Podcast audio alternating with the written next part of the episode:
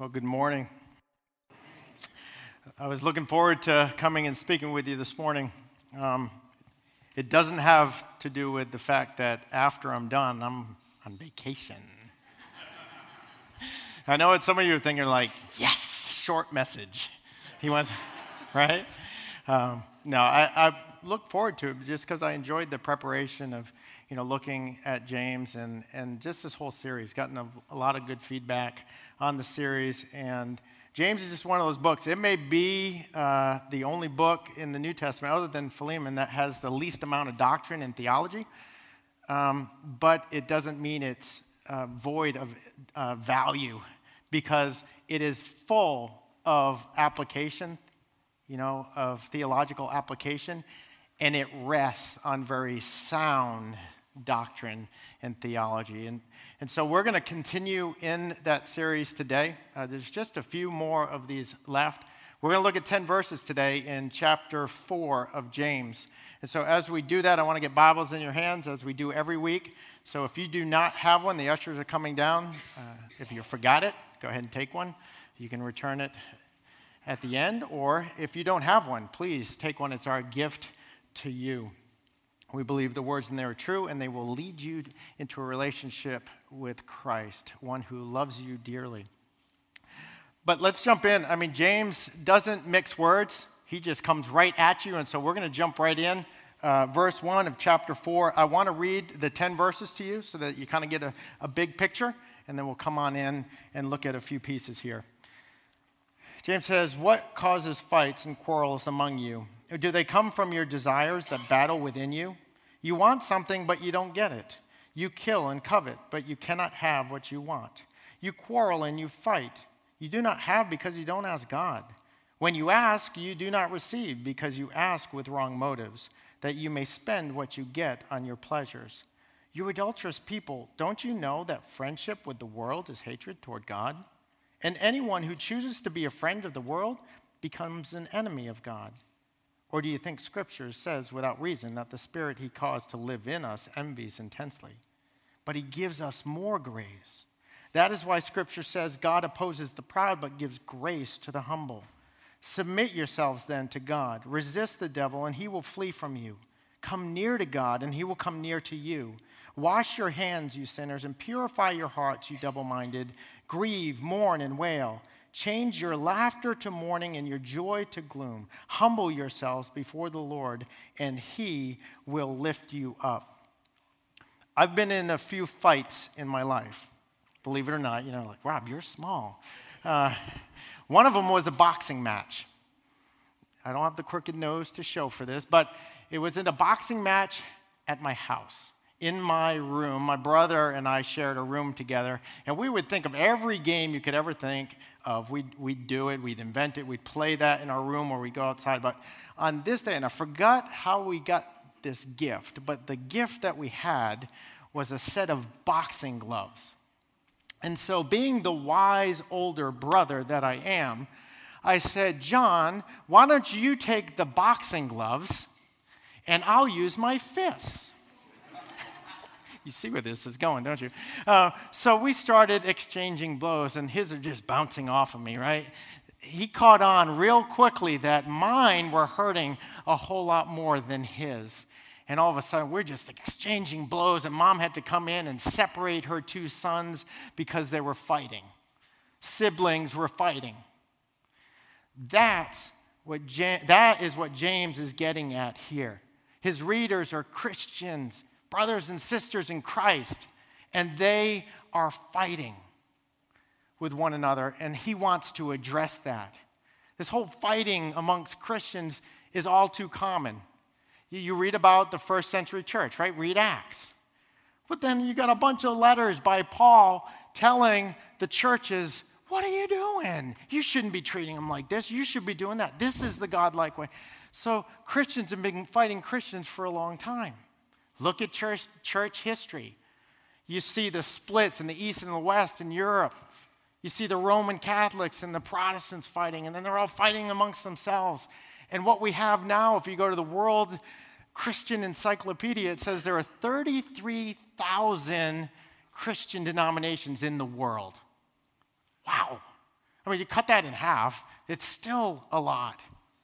We fight amongst ourselves. There was an article right here in North Carolina. I don't know if any of you are from Fletcher, North Carolina. Christians having fights here. It was uh, from the Blue Ridge Times.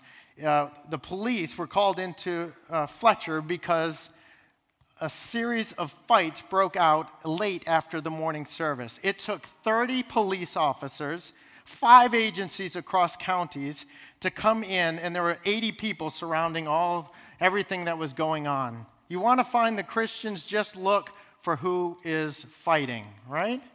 That's where you'll find the Christians.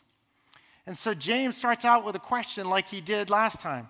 Verse 1 What causes the quarrels and fights among you? He doesn't expect an answer, it's a rhetorical question. He wants his readers to think and to ponder why am I fighting? What's going on? Over the past few weeks, we've been looking at issues that his readers had gossip, was going on materialism, favoritism, unwise decisions, all of those issues. And James is like, instead of helping one another out and uniting together, here you are splintering with one another and causing these uh, fractions amongst yourselves. And he's trying to get them stop and, and meditate on or ask yourself the question why am I doing this? But he doesn't pause long enough. He jumps right into the answer. Look at the second part of verse 1 going into 2. Don't they come from your desires that battle within you? You want something, but you don't get it. You kill and you covet, but you cannot have what you want. You quarrel and you fight. Couple things I noticed about James. He doesn't, he doesn't stop and say, You know why you're fighting? It's because the other guy is a blockhead. He doesn't say, You're fighting because your hormones are raging. He doesn't say you're fighting because you woke up on the wrong side of the bed. You had a bad day at work. You don't fight because you have a demon of anger in you. He doesn't do that. And when you look at the rest of his letter, he was dealing with very specific issues. When you and I would talk to somebody, you go, we'd say, Tony, Steve, get over here. Here's how you're going to do. He doesn't do that in this in his letter. Almost as if to say, the issue at hand isn't significant at all. It's something much deeper. Matter of fact, if I told you how to fix that one particular thing, you'd end up right back in the same spot that you are right now. And so he's, he's saying there's a deeper problem. There's something, there's we got to get to the source of what's going on. And he says, why you're fighting is this you're fighting because of the desires within yourself that you're battling with. That word desire, the Greek word is the same word we get hedonism from. That's where the chief purpose in life becomes fulfillment of my pleasures. Everything that I want, I go out and, and get. It's all about fulfilling what one needs. And James is saying that cannot be your goal. That cannot be your chief goal. You got to look at that. And he cuts right to the core and basically says, You and I fight for one reason because we don't get what we want. I remember um, in 1983, I remember the date. I was a junior in high school, and my dad's a professional musician. So I, this whole year, I wanted a, a Stradivarius Bach Model 72 lightweight silver trumpet. I've been playing this heavyweight Holton horn since like second grade. And I figured my dad's the band director. He can get a discount on this thing. And so I lobbied all summer, all fall. And I thought for sure that I was going to get this Bach Model 72. And so when aunts and uncles and everybody's putting, mom and dad are putting stuff under the tree, there it was. I was sure that it was a Strad. Model 72 because it looked, the package size was just right. And I remember Christmas Day tearing that thing open. And you know what I got? I wanted to bring it today. I don't know if mom or dad still has it. It was a set of luggage. you know, like the big one has another one in it and another one in it. I was so mad. Mom and dad, everybody else get what they wanted, and I get luggage. It's not what I expected. Now, it's what I needed because I was going away to college. And I used that luggage at college and on trips and, all, and when I got married. But that, my desire was not met. There was this battle going on, and I was upset. And we get mad when our expectations are, are not met. And James is trying to get us to look at what's controlling our hearts. Because what's controlling our hearts also starts to dictate our actions. So it's not necessarily that what we want is a bad thing. But when it comes with the attitude that says, I'm not getting what I want, I'm going to fight for it no matter what, then we can start to have a problem. Now, James is not talking about, you need to hear this. He's not talking about some of you are fighting for your kids, some of you are fighting for truth. I mean, you see Christ get angry. He says, In your anger, do not sin. But that's not what James is talking about here. That he's talking about you fighting just for what you want, and when you don't get it, you get upset. It's that kind of attitude because it starts to shape our view of God and our relationship with God. When we have that, all of a sudden, God becomes a Pez dispenser. Give me this, give me that. God is good if this happens. That's when it becomes a problem. James says, You're going about it in all the wrong way. Look at verse 2 and 3. You don't have because you do not ask God. When you ask, you do not receive because you ask with wrong motives, that you may spend what you get on your pleasures. He's saying, Listen, you're not getting what you want for two reasons. One, you're so busy chasing what you desire, or you're so busy fighting for what you desire, you're not even spending time with me. You're not even praying to me, talking to me. Come, talk to me. Again, built on sound doctrine, echoes of Jesus saying, Ask, seek, knock. Spend time with me, is what he's saying. You're going about it in the wrong way. Number two, your motives. What you're asking for. It's almost, James is almost saying, if we can put it in today's language, you're praying like this. You're praying, Lord, I played the lottery and I hope I win because I'm going to give half to you. And it, uh, whoa, that's a big number. I'm going to give you 10%.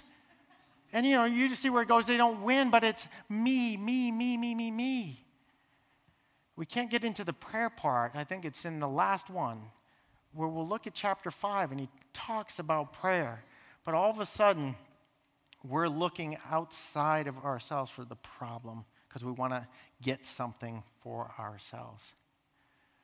And James is saying a lot of times in life, the issue starts right in here. And James is good at putting the mirror up in front of us and saying, Look, look, Rob, what's going on? Stop looking out here, look right in here.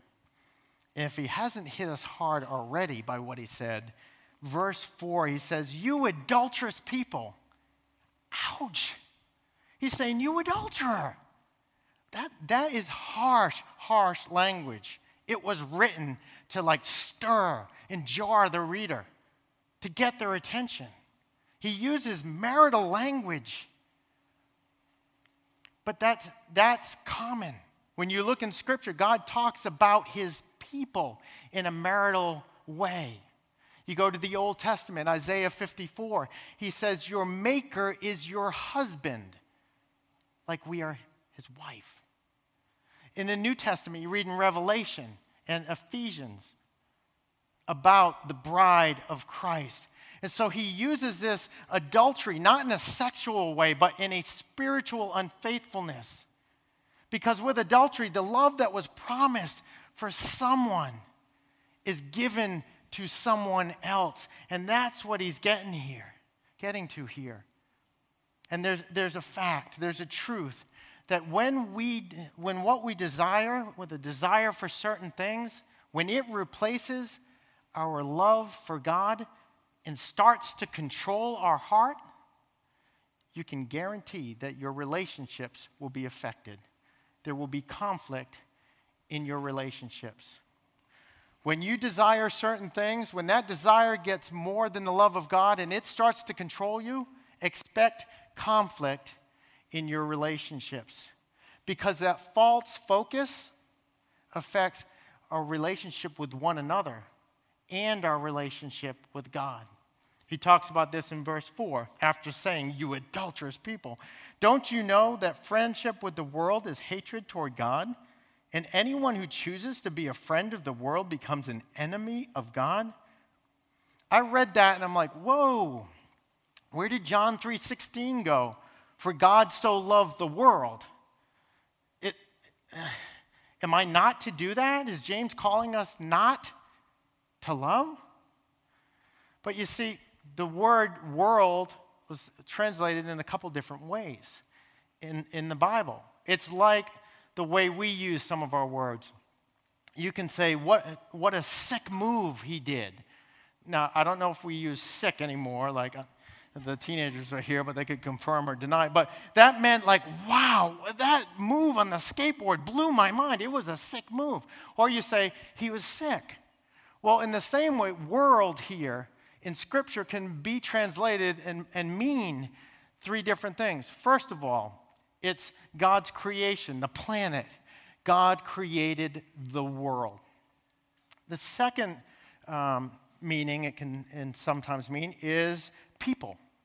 Christ died for the sins of the world. But the last one deals with world being kind of translated for a system and in this case, talking about a world that's under the control of Satan and everything wicked and opposed to God. That kind of world we are to reject flat out. And the reality is, if the world's over here and God's over there, here's the reality. By default, if we start to love the world, and being drawn in by all the, you know, it can be a career, it can be relationships, it can be people liking all. There's so many different things. As we move toward the world and love the world more, then we got less love for God. That's what he's trying to say. By default, you love the world more, you're loving God less.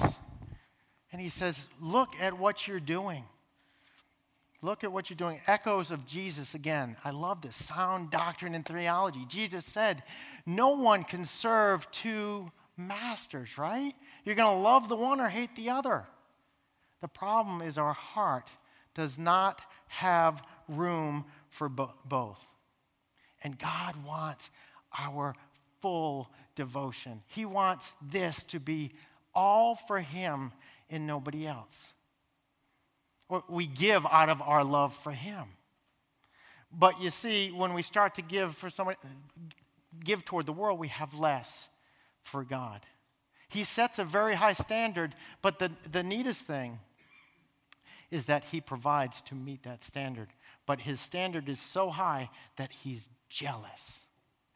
Read verse 5. Or do you think that Scripture says without reason that the Spirit He caused to live in us envies intensely? but he gives us more grace.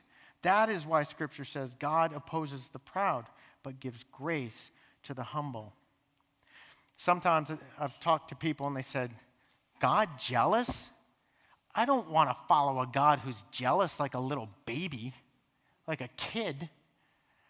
That, you know, and when you think of that picture, you think of an insecure teenager or an insecure adult where, you know, what are you doing? What did they say? Did they like me? Where are you going? that kind of thing.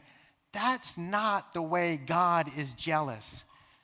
The way, what's meant here, God is jealous like this like a husband telling a wife, You should not be dating other men. That's what he means. I think that you should be getting uh, your needs and, and desires met through our relationship. Don't date other men. That is a reasonable request, right? Husband and wife? Yes. It's a good thing. That's the way that God is jealous. But like I said, notice it says, But I give you more grace. He has a high uh, uh, standard, but He will provide all that is needed to meet and exceed that love and devotion for Him. But, He says, if you are proud, if you think that you don't need grace, then we'll be in opposition to each other. If you've got pride, and, and pride's that thing is where you say, I don't need you, God. I don't need uh, anybody else's help. I don't think I need relationships. I'm old enough in life. I should be able to say whatever I want to say. I'm sick of it. I'm old enough, wise enough. I don't need people. I don't necessarily have to get into your word. That's pride. And God's saying, if that's you, if you're coming with that attitude, we're going to be on different teams. I am going to oppose you. Instead, he said, Come humbly, be humble. Last week, right? Do you want wisdom? James says, Be humble. The lack of humility led to unwise decisions. Today, he's saying, Do you want grace? Uh, do you want peace and grace? Come humble. Be humble. But the lack of humility is leading to your conflict. That's why you're going through what you're going through. And you, Christ followers, should want God to be near to you. Because when He's near, when I'm near to God, my heart changes. It's just a reality. Verse 8 says, Come near to God, and He will come near to you. Wash your hands, you sinners, and purify your hearts, you double minded. And so he moves. We get through, uh, what, eight verses. He moves, spends all this time at the beginning about the cause. Then he kind of sails into him a little bit, you know? And then we get to the spot and he's saying, kind of unpacking what it means. How, what would coming humbly look like? And he rattles off, if you look there in 8, 9, and 10, rattles off 10 commands. These Greek verbs, when you look at it, they're a call for immediate action a response. Words like submit, resist, come near, wash, purify, grieve, mourn, wail, change, be humble. That grieve, turn your laughter and all that, grieve, mourn, and wail? Come on. You know, usually we're trying to get away from that. But you see, there's good grief, there's good conviction. The good conviction will allow you to reflect in and then move toward God and that's what James is saying here. See what you're doing. Do you see the difference? Do you feel like you're far from God? Look at what you've been doing. Realize it, internalize it. Because how are you ever going to know that there is this chasm? And how are you ever going to take that step if you don't realize what you're doing? And so he's calling their attention to it and saying, Feel it. And then he says, Resist the devil. See, Satan's really, really, really clever because he doesn't work in like huge ways. He's going to do the little things. He's going to make it very attractive, and you're just going to drift slowly because these things of the world, they look real good. They look right and reasonable, and all of a sudden you're just going to follow him, and he would be more than happy to have you do this because the longer your eyes are on the world, you're not going to experience the love and the grace and the joy of God. And so James says, resist. And for, I'm so glad that God is bigger than Satan. The victory's won, and I have the strength to resist Satan. Resist Satan, he says in the last one, submit yourselves to God. There's a difference between submitting and obeying what God uh, tells us to do. It's important, obviously, to do that, but there's a difference there. James could have just said, do this, this, and this, but he doesn't. He says, submit. And submit means to arrange under. So if I am to submit my life, I am to arrange myself under the authority and the power of God. And when I do that, what does that look like in this context? context. It looks like this. Lord, I just want I want to zing after this person cuz I can't stand them. That's what I want to do. But I know it's not about me and what I feel like. That's not the important thing. The important thing is where you want me to go with this. And so I surrender to you and ask you to guide my steps. That is submitting to God. And when you do that, he will draw, draw near.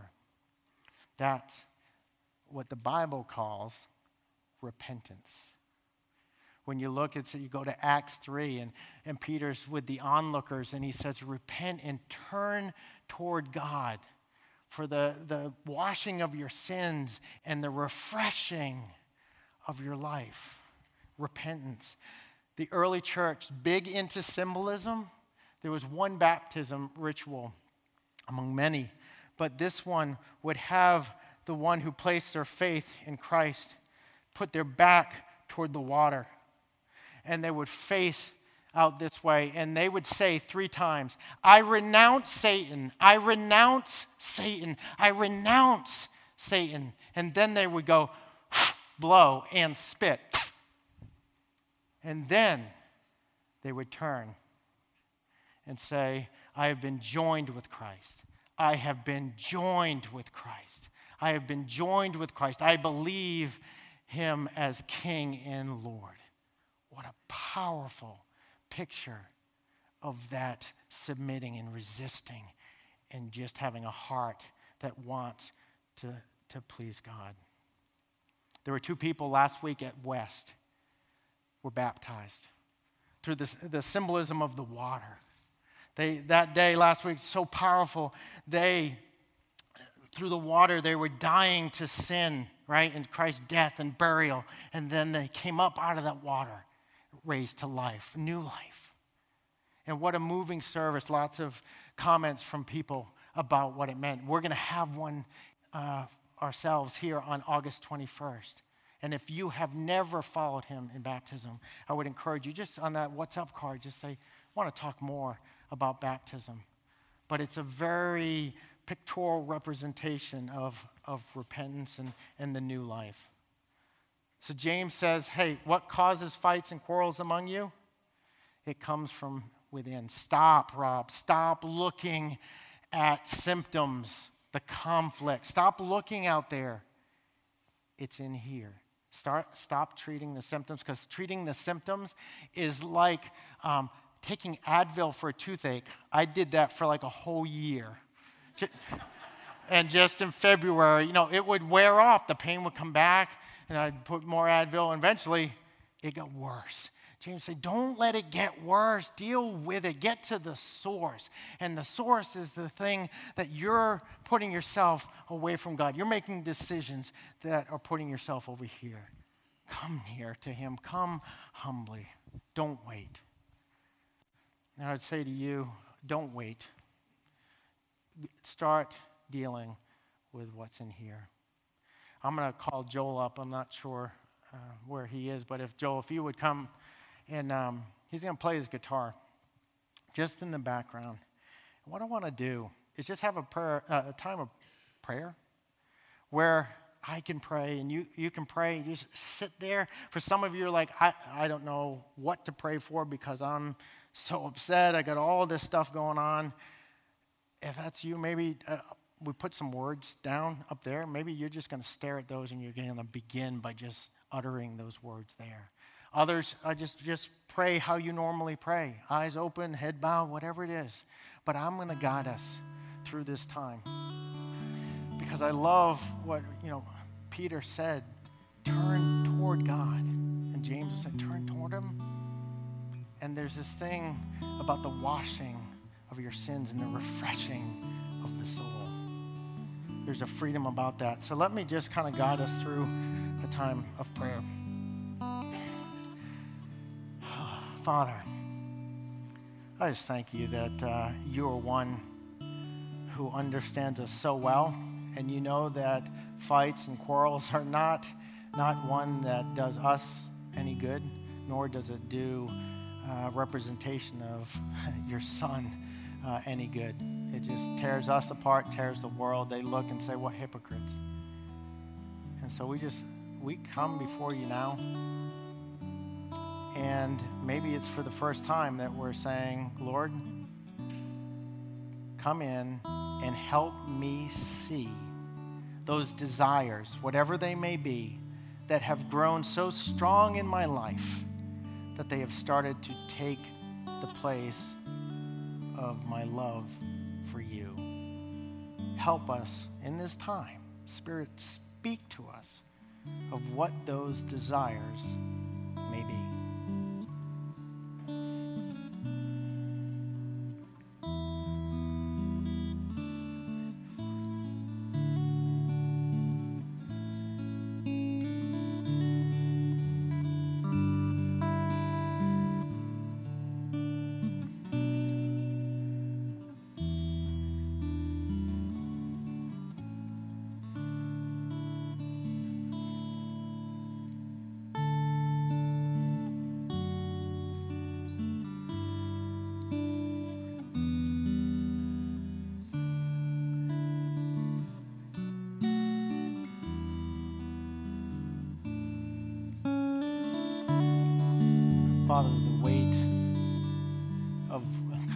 We're seeing. You know, James talks about grieving and mourning. It's heavy. We're seeing kind of what we've done. And I just pray for everybody that's here to call upon you and, and thank you for that grace that you give through your Son, Jesus Christ. We give you thanks for that. And we just pause as we continue to just lavish you gratitude.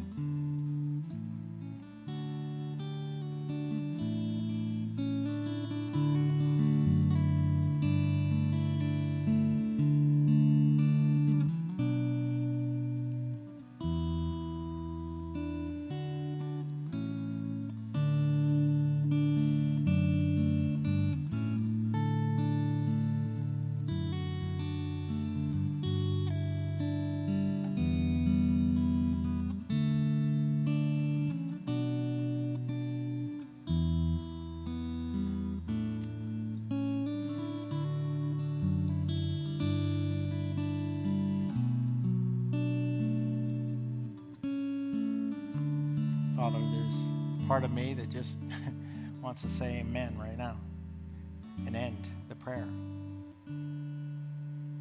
But it's important that we do this next step, and that is to pray for the other person that we may be quarreling and fighting with.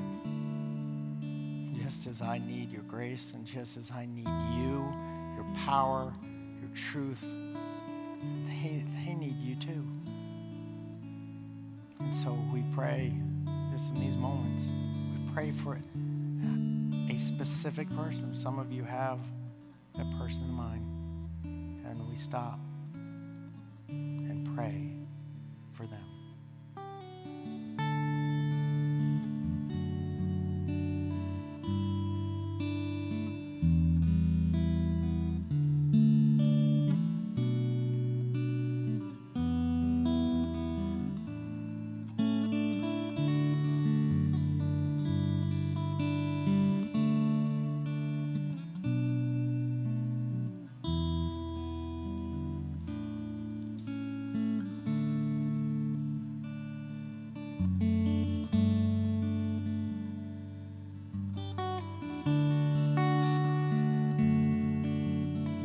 Father, it's a short time. And I pray that the conversation doesn't stop here, but uh, each of us would continue to talk to you. Above all, we pray that by our love for one another, they will see your Son. And the result will be people will be running near to Christ, connecting with Christ, because a life that's touched by Him be transformed, and so will the people that they're in contact with, and that's our deepest desire. Start with us, and when we look within and deal with the heart, it helps us to deal with the other person. And all of it, may you be glorified. And it's in your Son's name I pray. Amen.